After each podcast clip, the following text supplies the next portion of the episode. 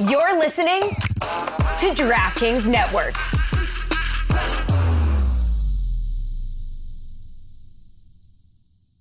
Another day is here, and you're ready for it. What to wear? Check. Breakfast, lunch, and dinner? Check.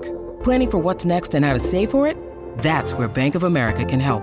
For your financial to-dos, Bank of America has experts ready to help get you closer to your goals. Get started at one of our local financial centers or 24-7 in our mobile banking app. Find a location near you at bankofamerica.com slash talk to us. What would you like the power to do? Mobile banking requires downloading the app and is only available for select devices. Message and data rates may apply. Bank of America and a member FDIC.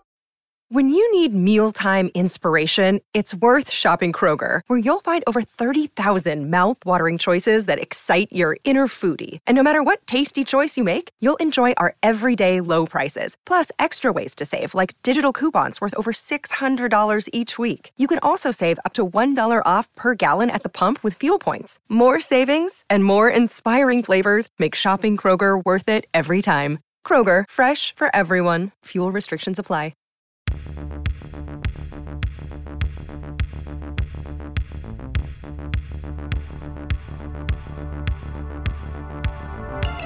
God bless football, Mikey A.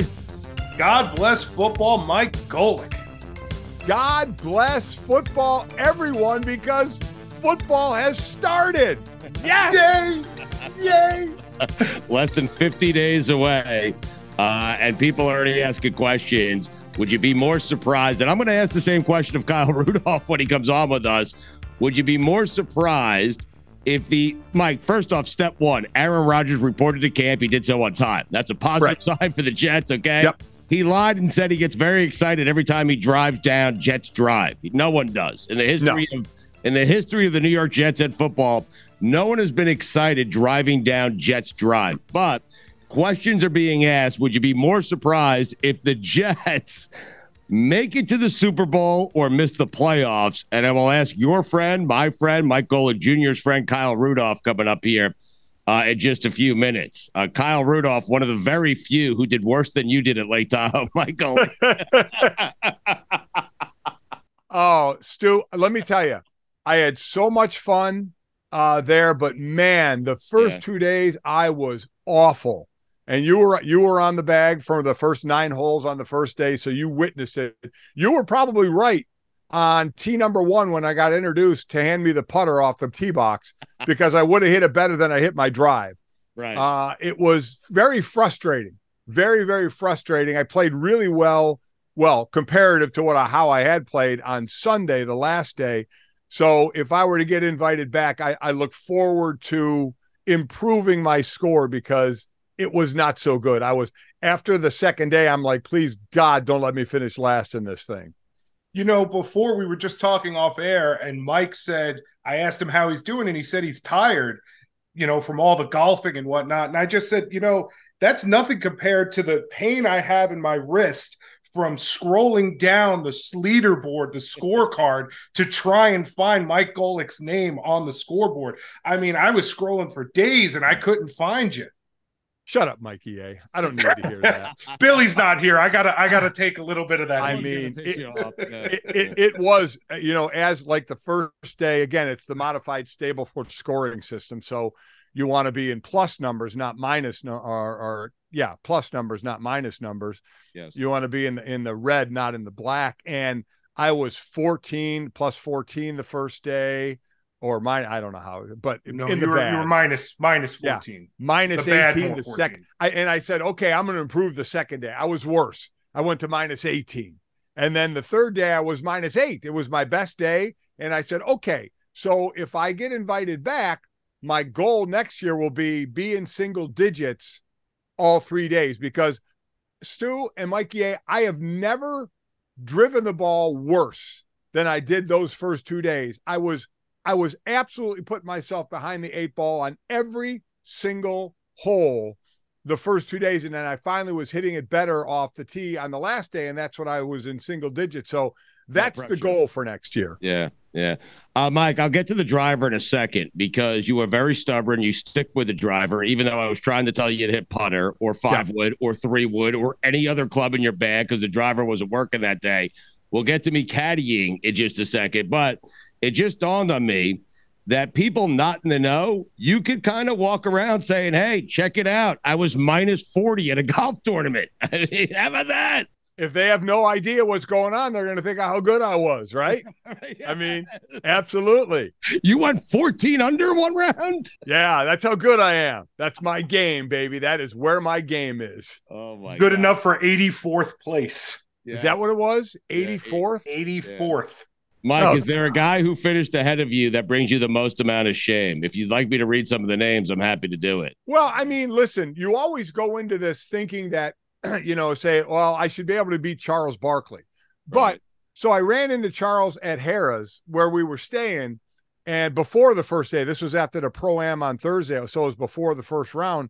Mm-hmm. And I said, Charles, and we, we were just chit chatting. And then I started asking about the tournament. I said, my biggest fear is I rarely play consecutive days. And this was four consecutive days, including the pro am, pro am.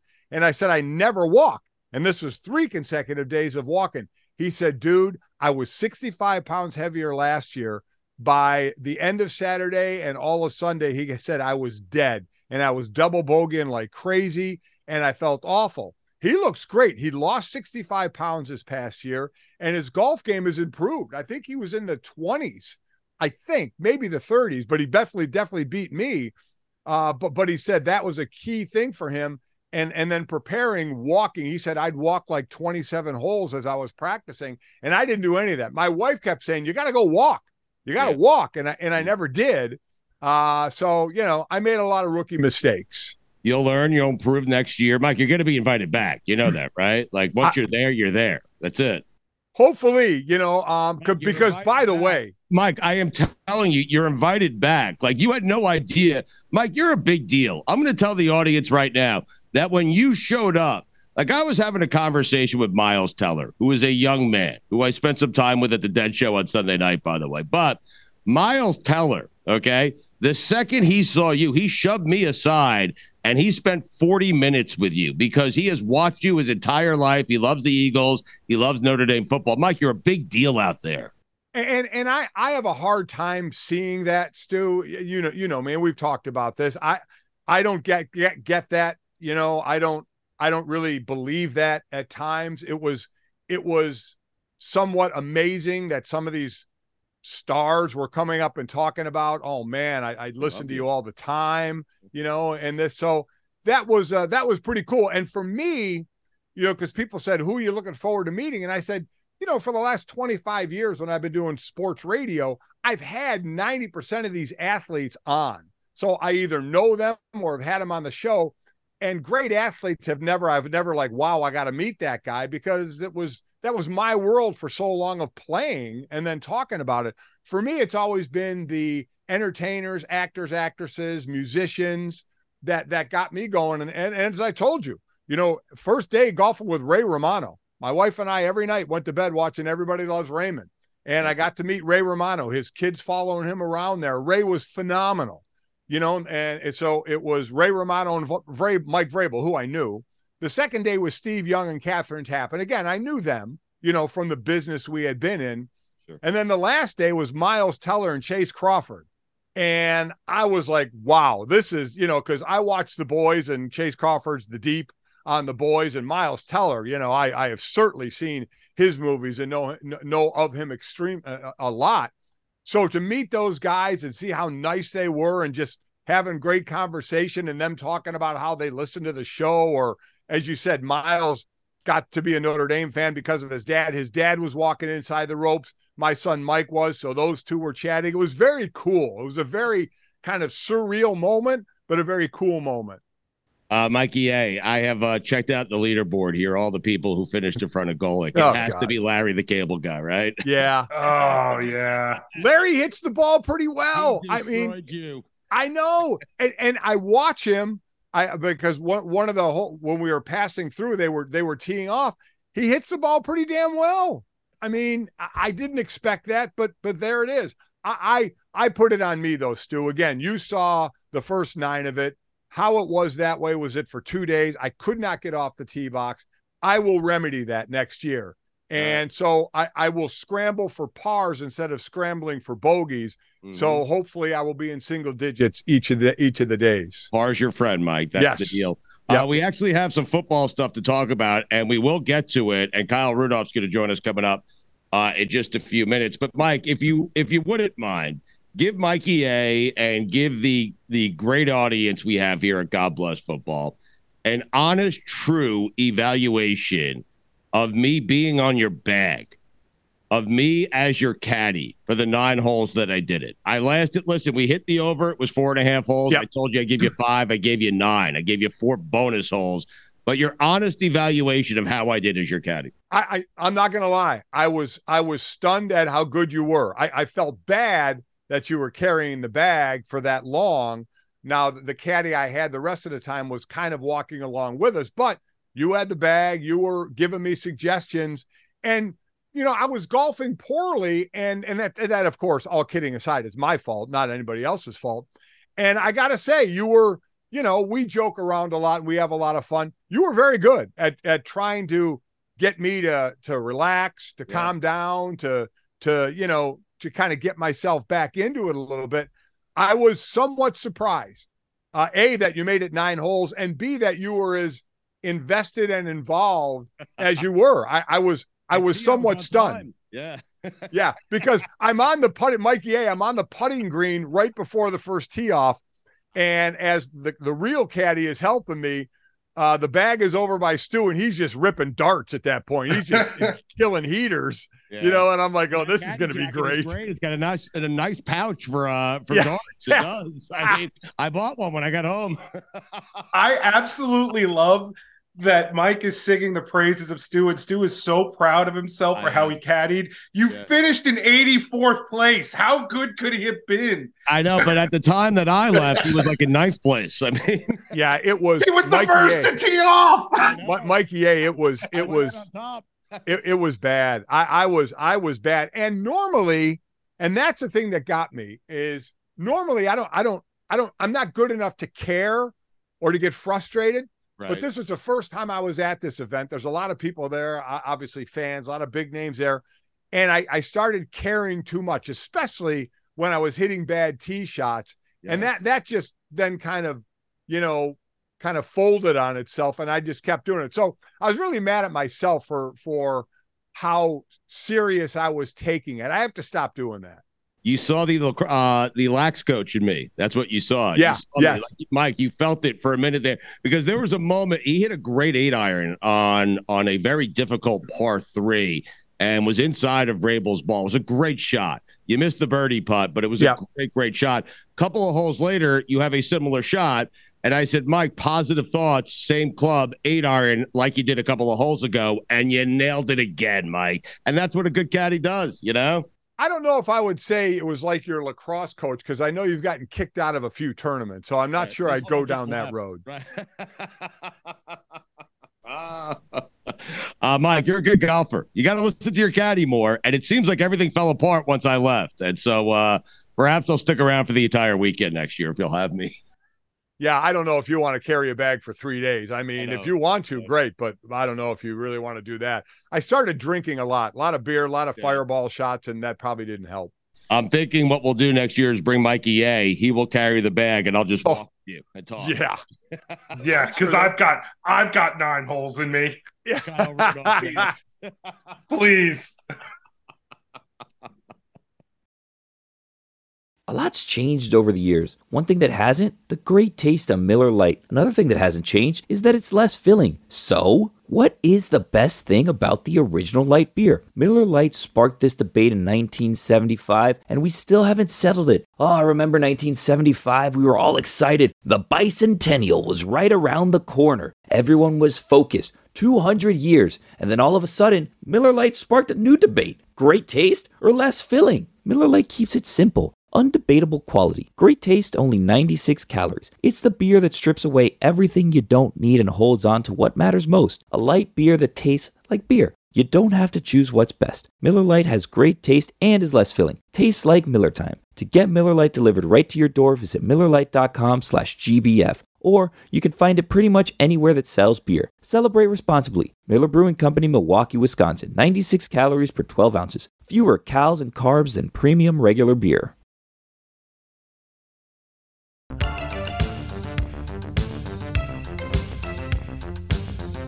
So, Golic, what me and Mikey A wanted to do is find someone who played golf worse than you did over the weekend.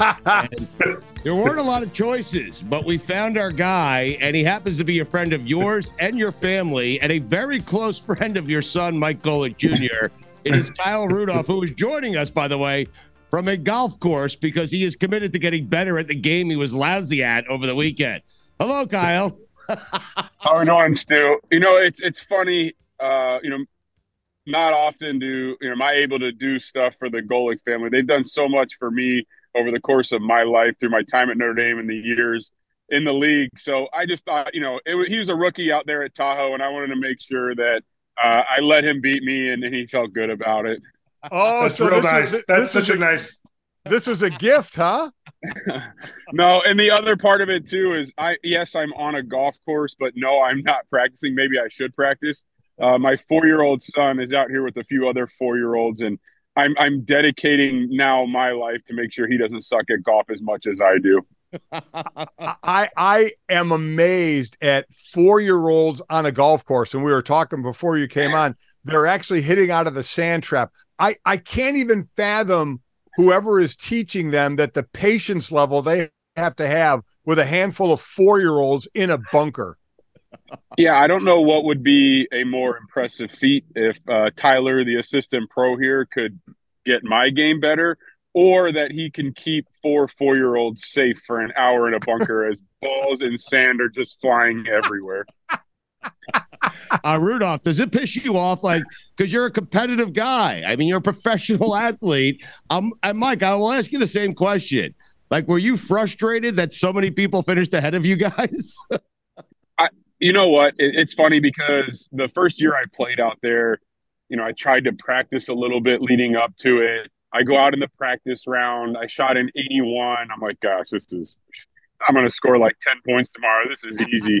Uh, and I go out in the first round and shoot 95. And it was like, I was so frustrated. You know, I'm, I'm a competitor. You know, it's like it, at the core of who I am is competing. And it was like, I was pissed off for the entire day in one of the most beautiful places in the world with so many cool other athletes and celebrities and entertainers. And just the whole week is so good that you can't let your competitiveness get in the way. And this year I didn't practice at all, so of course I went out and didn't play well. So I got to find the the sweet spot there of caring a little bit and not caring at all. It's it's kind of that forgetting Sarah Marshall analogy. Like, okay, now you're not doing anything at all. Uh, that was me this year. I, I, didn't do anything at all, and you know I went out and shot 95 the first day again. So, uh, you know, I, I don't get frustrated because it's not what I do for a living. I don't spend a whole lot of time doing it. I think I would be more frustrated had I practiced a lot and still sucked. It, it's amazing. There's almost a diff- difference of 30 years between us. And what he just said, I did the same thing. This was my first time. So I practiced before it. And even the pro am on Thursday, when, when it was a scramble, I shot well, hit it great out of the tee box. I was shooting well. I'm like, okay, my goal was to kind of finish in the middle of the pack and I sucked the first two days. I couldn't get off the tee box until the third, until the Sunday, the last day. And, and, normally just like rudy said i don't get frustrated because i know i'm not a pga guy i go out there to just have fun but i was getting really pissed at myself going i'm not this bad of a golfer and then it just piles on one another until you get so frustrated so i'm kind of where kyle is i don't know what to if i get invited back i don't know if I should practice more, practice less, take it less serious. But I will say this while I, I did beat Kyle, he did best me in a, one category. He did break a boat windshield with one of his shots. So, Rudy, what, what and made that? par and made par. So, uh, it was the 18th, which is the par five along the lake. And it's not a really long par five. Um, but the second shot, the the bunk or not the bunker, excuse me, the lake is like 10 yards right of the green. So it's it seems crazy. If I just thought, oh, okay, well, I hit that one in the lake. Like I'm gonna go up and drop. It was my second shot, so now I'll drop three in the drop zone and you know see what happens. So I go up, I drop three in the drop zone. I actually almost hit four in, so I almost made birdie after hitting the water, and then as I'm walking up to tap in my par, I hear him yell from the lake, "You shattered the windshield!" And I like look, you know, just like I don't want to really know it was me, so I like look over, and it looked like you know the spider web when your phone shatters. It's what their windshield looked like. Right. So, you know, I obviously felt bad. Uh, I send my caddy over, who is another good friend of the Golic family, and was one of our roommates in college, Braxton Cave and he actually works in the RV and marine industry. So he's like, "What kind is it?" And they told him the manufacturer, and he goes, "Okay, I got it. We'll replace it for you." So they went from being kind of like upset that I shattered their windshield to, "Ah, don't worry about it. Like accidents happen." Yada. Once we told them we would replace it, so we're gonna make sure that they get a, a brand new windshield on their boat. And I made the par putt, so that was the only day of the three that I made par on 18, and it took going off a boat windshield to do it win-win for everyone. I mean, yeah. you know, it's funny because your your mentality changes uh, when you suck, like I do. Um, I, I, know the only way I'm going to get on TV is if I hit like a, a hero shot. Yep. So yes. you know, you're you're out in the middle of the, you know, I was in the middle of the fairway, but you're out on the par five, and it's like, you know, I could hit this up, lay up, maybe punch out from behind the trees, and then, you know, play the hole responsibly, or I could try to hoist this one up over the trees, and you know they're going to show that on TV because it's the second shot into a par five. So you know maybe next time I, I should consider that there are boats parked on the right of the water, and, and when I decide to do my hero shots, choose a little more wisely. It is so true because that's what my caddy would say. You know, we're not getting on TV unless there's that hero shot. So I'm on the last day. it's a, a par four. I forgot what hole. I stripe a, a drive down the middle and it's that hole where the where the bunker just covers the whole front of the green. And mm-hmm. i and i put it in the bunker hit it short and i put it in the bunker. And god knows how but i hit a bunker shot and it went in. So i i hit the bunker shot it hit the green and it's rolling. I'm like my god that's going to go in. And it went in and i was playing with miles teller and chace crawford then. They're going nuts. Everybody's going nuts there. And i looked up in the tower and there was no camera running then. I'm like damn. I'm like, the one shot that maybe could get on TV is not going to get on TV because they hadn't started the broadcast and nobody was up there even taping anything. So I was a little bummed out at that. Mr. Golic, as you get experience, you'll know that the, the TV cameras are always rolling 16, 17, 18, and then seven, the par three where Steph made his hole. Oh, right. Um, so those four holes, the cameras are always rolling outside of that, if you're not one of the the featured groups, they're not following us with the cameras. So from now on, if you're on those holes, yeah, here's the four year old. He, he, there he is. Hi, Henry. There's Henry. Good hit, buddy. Good job. Nice. those are the four holes. If you're gonna hit hero shots, go for like so. On on Saturday, on 16, I hit like a hybrid to about eight feet and had an eagle putt. So that was how I got on TV Saturday you hit shots like that, that's the only that's going to get us guys that are 83rd place on TV. Oh, that's good to know. Good to know going forward. I, I appreciate that info because, uh, yeah, I, I just, my goal next year is to try and, because I went 14, 18, 8. And so I finished really well on Sunday. And my goal next year is to be in single digits each of the days. Now, again, I don't know how to go about it because I sucked so bad. So I'm really not sure. Bad because it all fell apart after I left, Mike. It did. Honest. Stu yeah. did yeah. Uh, uh, caddy my first nine holes, yeah. but I was playing Stu, like I, crap then. I will say you made a great decision. Um, you know, caddying nine holes and exiting stage left is the way to do it. Thank you. The caddies don't get enough credit. Uh, carrying agree. that bag around, especially so the first year I go out there, you know, I'm I'm so excited. My dad's on my bag. Um, you know, my, my dad's not necessarily young anymore. Um, and we're just so happy that we're out there. We had watched it on TV so many times. We go two pro ams and then the three days. So he carried my bag five days. By Sunday, he was just basically floating in the lake because he couldn't hardly walk anymore. He's like, I'm just going to go in the cold water and then uh, maybe we'll find somebody else to carry your bag. So I definitely shout out to all the caddies that are out there because lugging that thing around, whether it's three, four, five days in a row, is not easy. I have a newfound respect for caddies. You're right. I really do. It's amazing. It's a job you think you could do until you do it and you realize that you can't. By the way, Kyle will be uh, be calling games for the Big Ten Network for uh, or for the Big Ten for NBC this year. And I see you because normally you'd be getting ready for training camp. And yet here you are now, and you seem very, very happy, big smile on your face. You're spending time with your son. And so I am wondering, I know you won't miss training camp, but do you imagine as the season progresses, as they start playing games, that you're going to miss the thing you did forever? Absolutely. I mean, I, have played football since I was five years old. Uh, you know, I always joked around like at some point I'll get to know what August is like for the real world. uh, I, I, haven't known what August is. I hear it's a great month in the summer, but I have no idea what August is like because I haven't had August since I was five years old. And um, I think one of the things that's helping me with the transition is the fact that I'm able to call games for NBC. And I did a couple games this spring to to give it a shot two things to see if I was any good at it, most importantly, and also to see if I enjoyed it. And I felt like calling the games allowed me to prepare as if I was playing and kind of get that football fix that I knew when I was it was all said and done and I was finished playing, I wouldn't have anymore. So, so obviously you can never, you know, guys say it all the time. Mr. Golic knows this, having gone through the transition. You can't replace that locker room, you know, 75 guys hanging out on a daily basis. But there are things I feel like TV allows me to do in terms of getting that fix as opposed to playing football. So I'm extremely excited that the opportunity NBC gave me to call some Big Ten games this year. Uh, and like I said, it just kind of helps that transition into what's next. Uh, listen, Kyle, you're 100% correct because I always got asked when I left football what was the hardest part. And I said, if you're not going to something else. If you're just kind of sitting around, then all of a sudden camp starts and the season starts, and you're like, I can still do this. You're not doing anything else, and you just sit there and, and get all ticked off.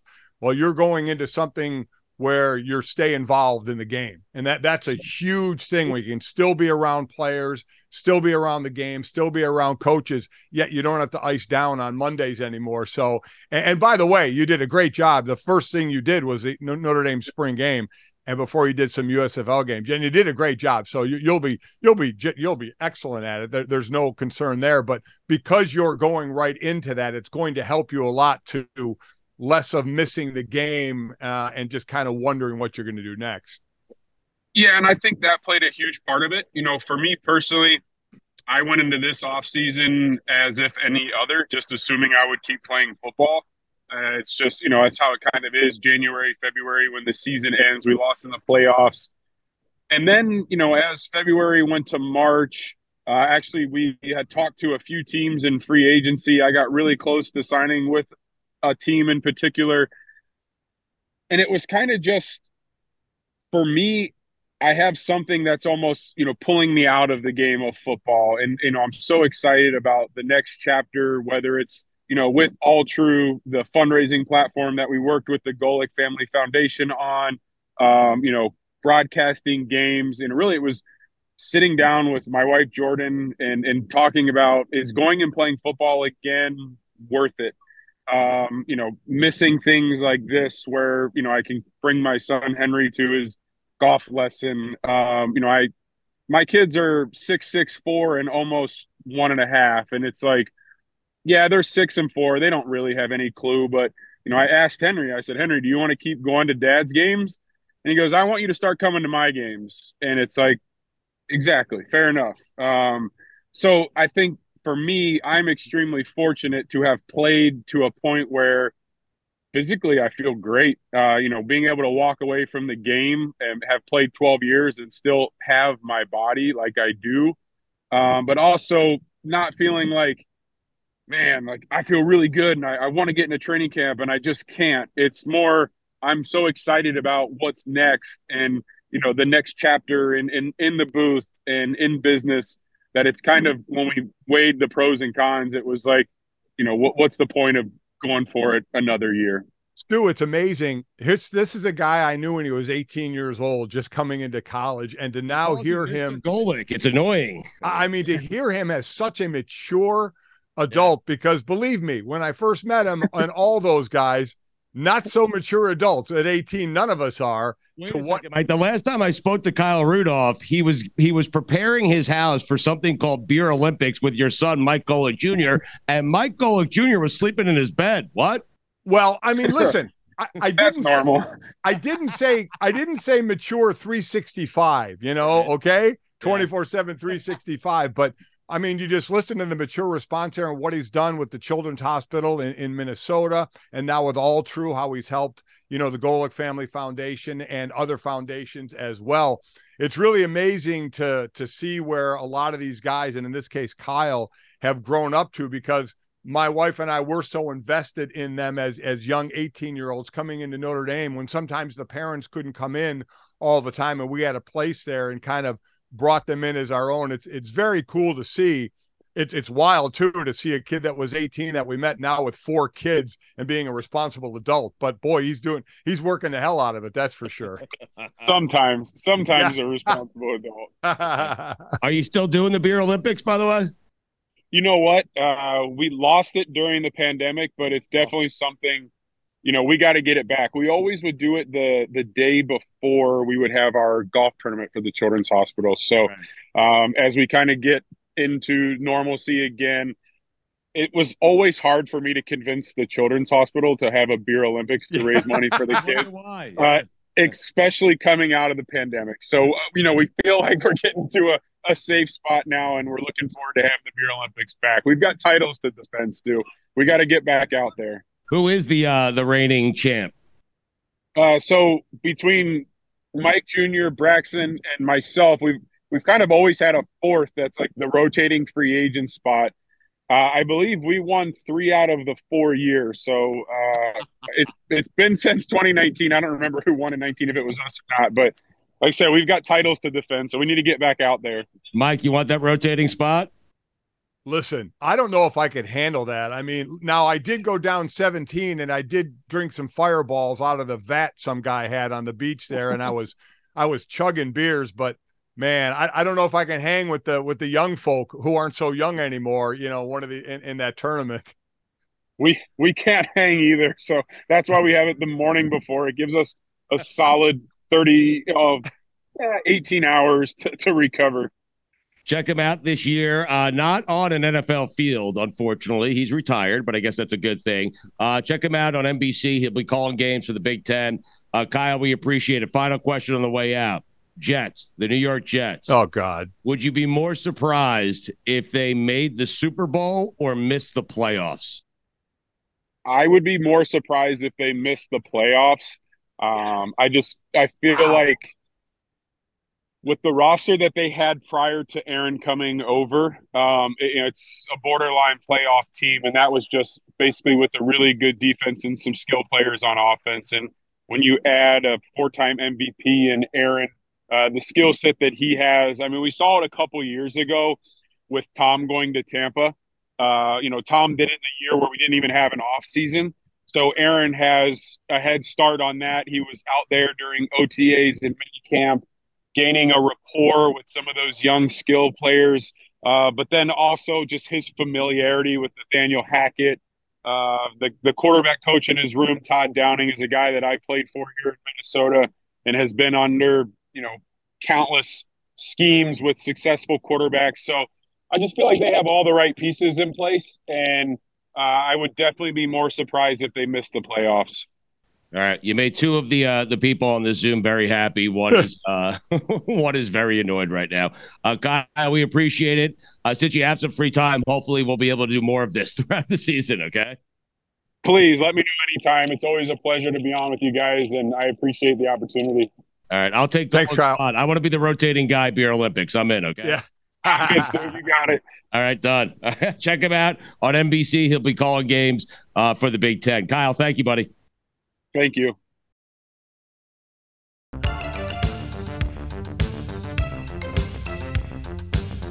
Like A, like growing up, everyone has a house that all the friends, all your other friends want to go to. It's the house sure. for a number of reasons.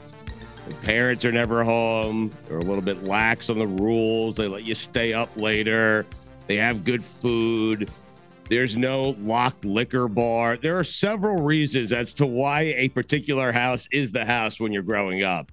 It seems like, just based off the conversation we had with Kyle Rudolph, that the Golic household was the house to stay at for Mike Golic Jr., Kyle Rudolph, and all the. Uh, and all Not surprising. Not surprising. Like, what do you imagine that experience to be like? Because I want to experience it. I mean, it was so. All these guys, Kyle Rudolph, and, and and that whole class, which was Mike's class. Yes they come in and we got to know all the because Chris and I were there a lot, especially on game weekends, but even in the off season, we would go there as well. And you know, as I had said, sometimes the parents can't come in as much, so we were kind of the de facto parent. We actually told the, the, the all the kids, you know, call us if you need anything. You know, uh, call us if you get your one phone call. you know, right, we'll, yes. we'll kind of be those parents and you're there's a, there, and you're responsible, right? Yes. Yeah. There's a there was a condo development. Yeah. There was a condo development called Irish Crossings that uh, Chris and I bought a condo at when Mike was a freshman. So that's where we would stay, but obviously just on weekends. So all of a sudden, you know, all these freshmen are in dorms and they would start to maybe one day a week go hang out at the condo. And then that turned to like two days a week. And then that turned into, well, let's bring some clothes over there just so we have them there, to, oh, let's leave some toiletries there, you know, so when we go there, we don't have to just bring stuff, it'll already be there. And then basically, guys, they squatted in the condo. I mean, they just started living there, they just started staying there.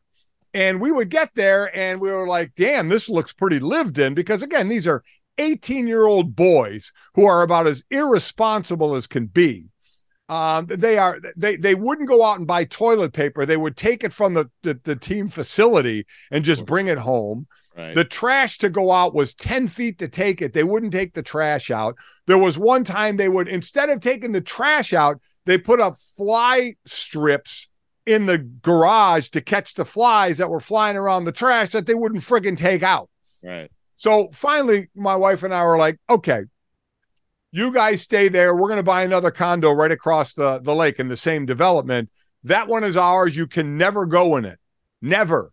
But, and then you guys can live in this one. And the amount of between Mike, Jake, and Sydney of their football players, and when Sydney was there, other swimmers or soccer players or volleyball players that actually lived in that condo from the from 2008 to 2016 was unbelievable. And it was and actually it was it was a couple of players kyle being one of them kyle and and, and another one and another uh, player who bought that first condo and they use it as an airbnb they rent it out and right. i swear to god when we were going to sell That's it awesome. to them i thought we need to just pour bleach in this thing and burn it because I don't even want to know all the shit that went on in there or what's going on in there.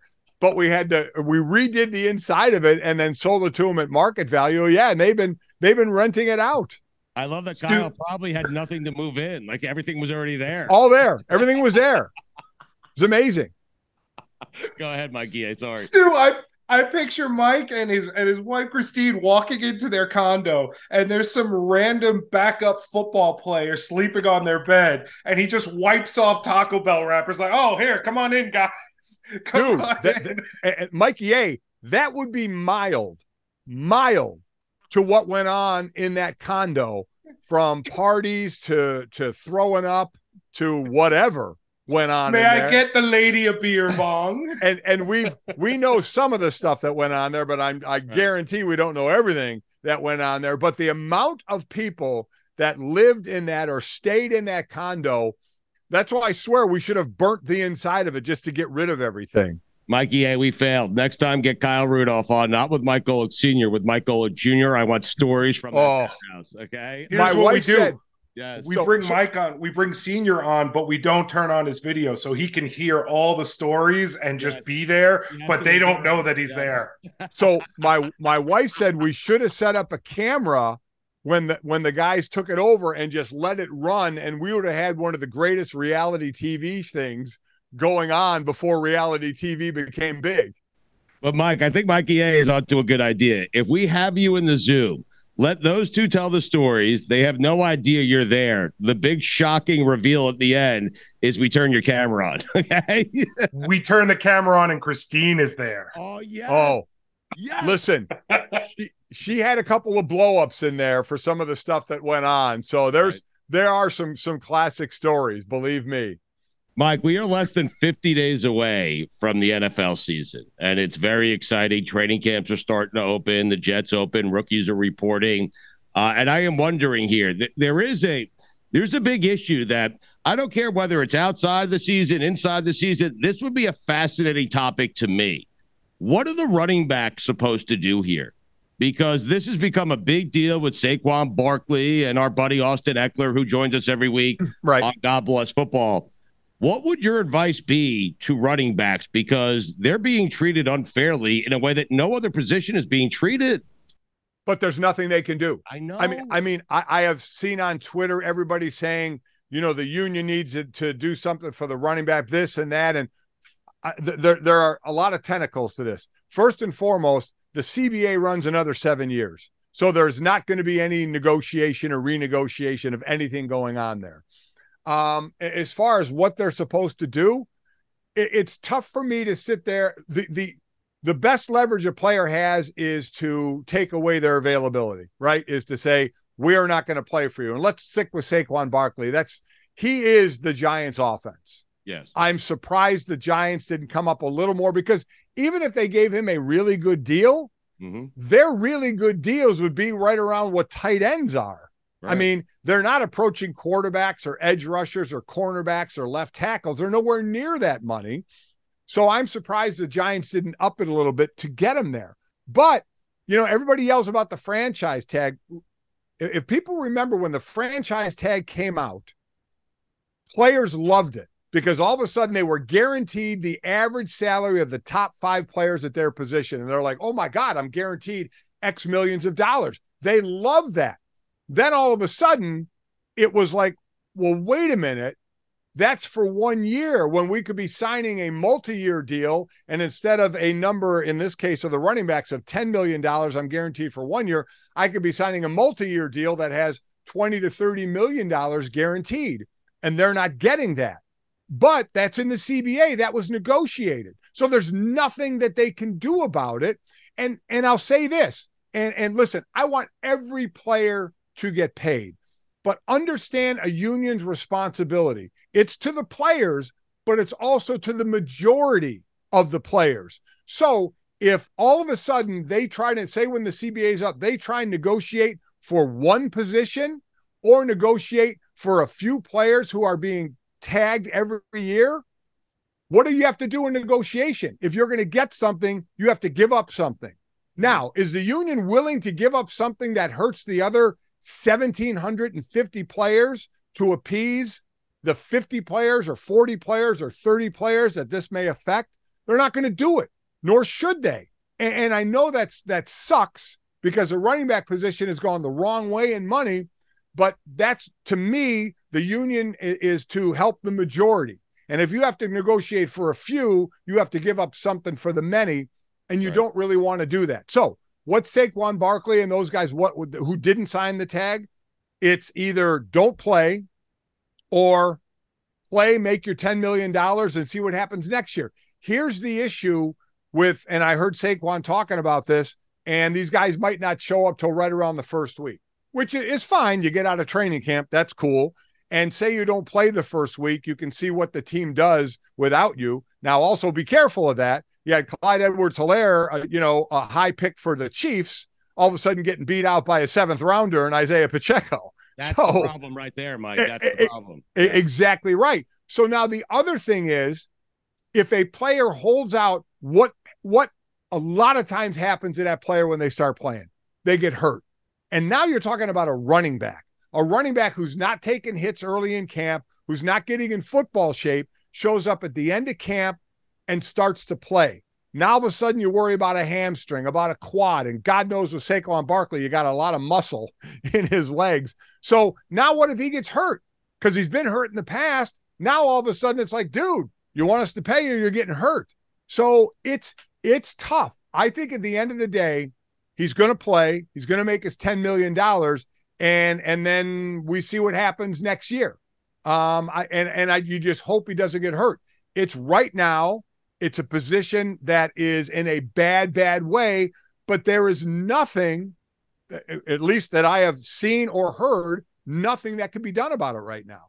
Mike, it's crazy because growing up watching football, and you know this, the biggest stars in the game were the running backs. It was yep. Emmitt Smith. It was yes. Marcus Allen. It was John Riggins. It was guys like that. It was Ickey Woods for crying out loud. Walter Payton. These are some of the greatest players we've ever seen. But the problem is, Mike, that when you, you know, Zeke Elliott goes down for a few weeks, you get similar, if not better, yep. production out of Tony Pollard. Exactly and right. So they're in such a tough spot. I actually feel bad for him. Oh, oh, like if listen. I'm Kenneth Walker, I'd start sitting out right now. Yeah, yeah. I mean, yeah.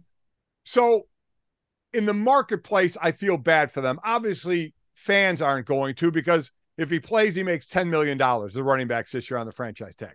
Right. Uh, the people watching are never going to make that kind of money. So you're not going to get a lot of people feeling sorry for you. But in the business that we talk about, and I understand this, their their market value has just has just crashed like the market. Correct. And I I I personally, Stu, I do not know what's going to get that back because you have more and more running uh, quarterbacks who are running the ball extremely well. Yes. And that kind of takes away from the running back as well. And the so, passing game, Mike. Yeah. So yeah. it and it's a passing lead to go along with it. So right. it, it, they're in a tough position right now. And I know a lot of them are complaining, and I would too if I was them. I'm always on the player side, but realistically, there is nothing that they can do, a real uh, that they can control. The only thing they control is do I want to hold out? Do I want to say I'm not going to play? So say Saquon holds out the entire year. Le'Veon Bell tried that a few years back. It didn't work out too well. So you hold out so you don't get the year under your belt. And will the same thing, then you're rolling the dice next year. What are they going to do next year with you? And you didn't make $10 million this year. So it's it's tough decision. I have a feeling he's going to report at some point and play this year. All right, I want to discuss this. Le'Veon Bell to get paid though, so I want to discuss the. He got paid, but he got hurt, and he, he didn't, and hurt, he was yeah. done, and and he was done being one of the top backs in the league. Well, that's because he went to the Jets. Speaking well, of the Jets, I want to discuss them with you next.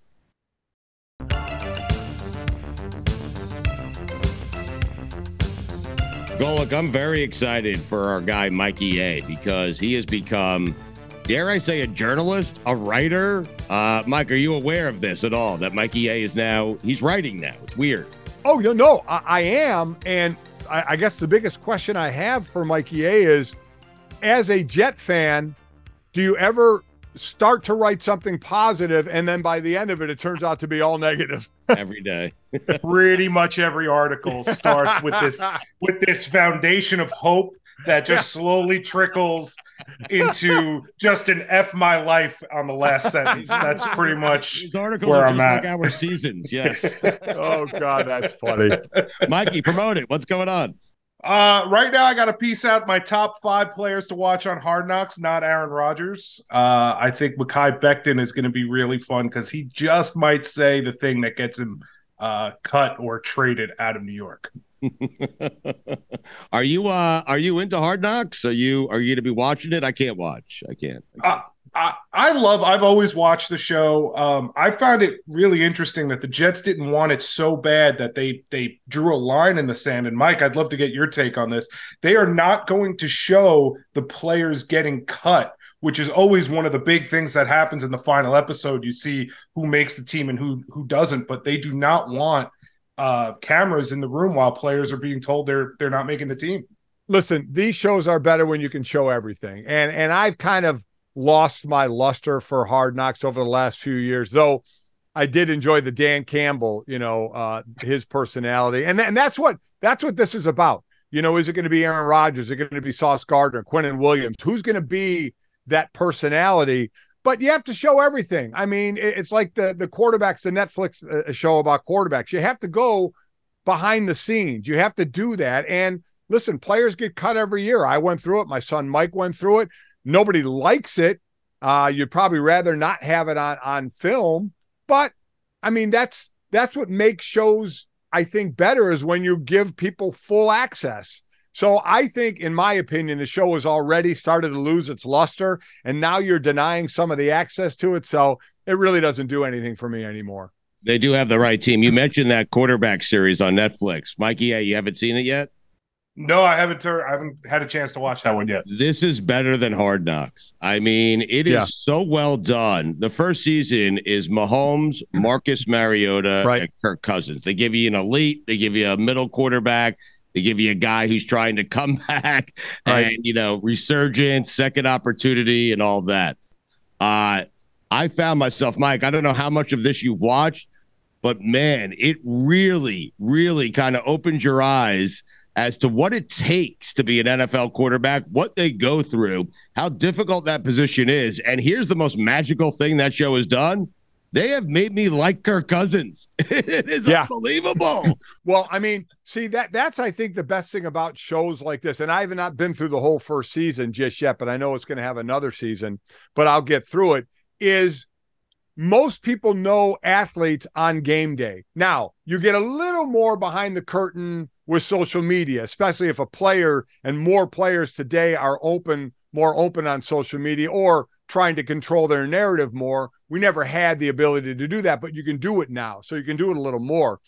But I, I, whenever you see someone normally it's just on game day, here you get a chance to see them off the field. You get a chance to see them preparing. You get a chance to see them with their families. They're human beings. They're they're that's the biggest thing I can say is they're not robots who just show up on Sundays. They're human beings with families, albeit well paid and have great lives. But still, I mean, when especially when you have young kids, young kids don't care that dad, you know, is making 40 mil a year. It'll help them out later in life, but they want to see dad now. They want they want the father now. And and it, it's definitely I love when they do that and go behind the scenes. They also don't care that dad's body hurts. Like no, they, they do the not. When dad gets home. Yep. That's exactly right. And Kirk Cousins could barely move. yep. Yeah. It's very true. They they don't care. They just want to see dad.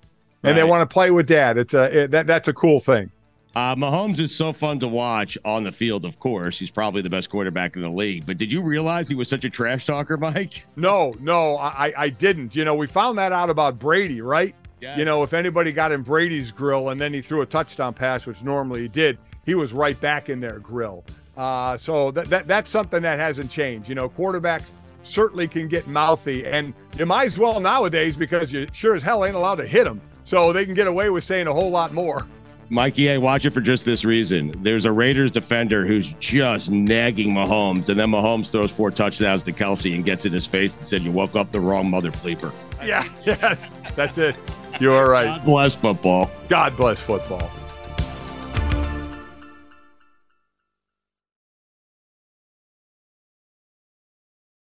A lot's changed over the years. One thing that hasn't, the great taste of Miller Lite. Another thing that hasn't changed is that it's less filling. So, what is the best thing about the original light beer? Miller Lite sparked this debate in 1975, and we still haven't settled it. Oh, I remember 1975, we were all excited. The bicentennial was right around the corner. Everyone was focused. 200 years, and then all of a sudden, Miller Lite sparked a new debate great taste or less filling. Miller Lite keeps it simple undebatable quality. Great taste, only 96 calories. It's the beer that strips away everything you don't need and holds on to what matters most. A light beer that tastes like beer. You don't have to choose what's best. Miller Lite has great taste and is less filling. Tastes like Miller time. To get Miller Lite delivered right to your door, visit MillerLite.com slash GBF. Or you can find it pretty much anywhere that sells beer. Celebrate responsibly. Miller Brewing Company, Milwaukee, Wisconsin. 96 calories per 12 ounces. Fewer calories and carbs than premium regular beer.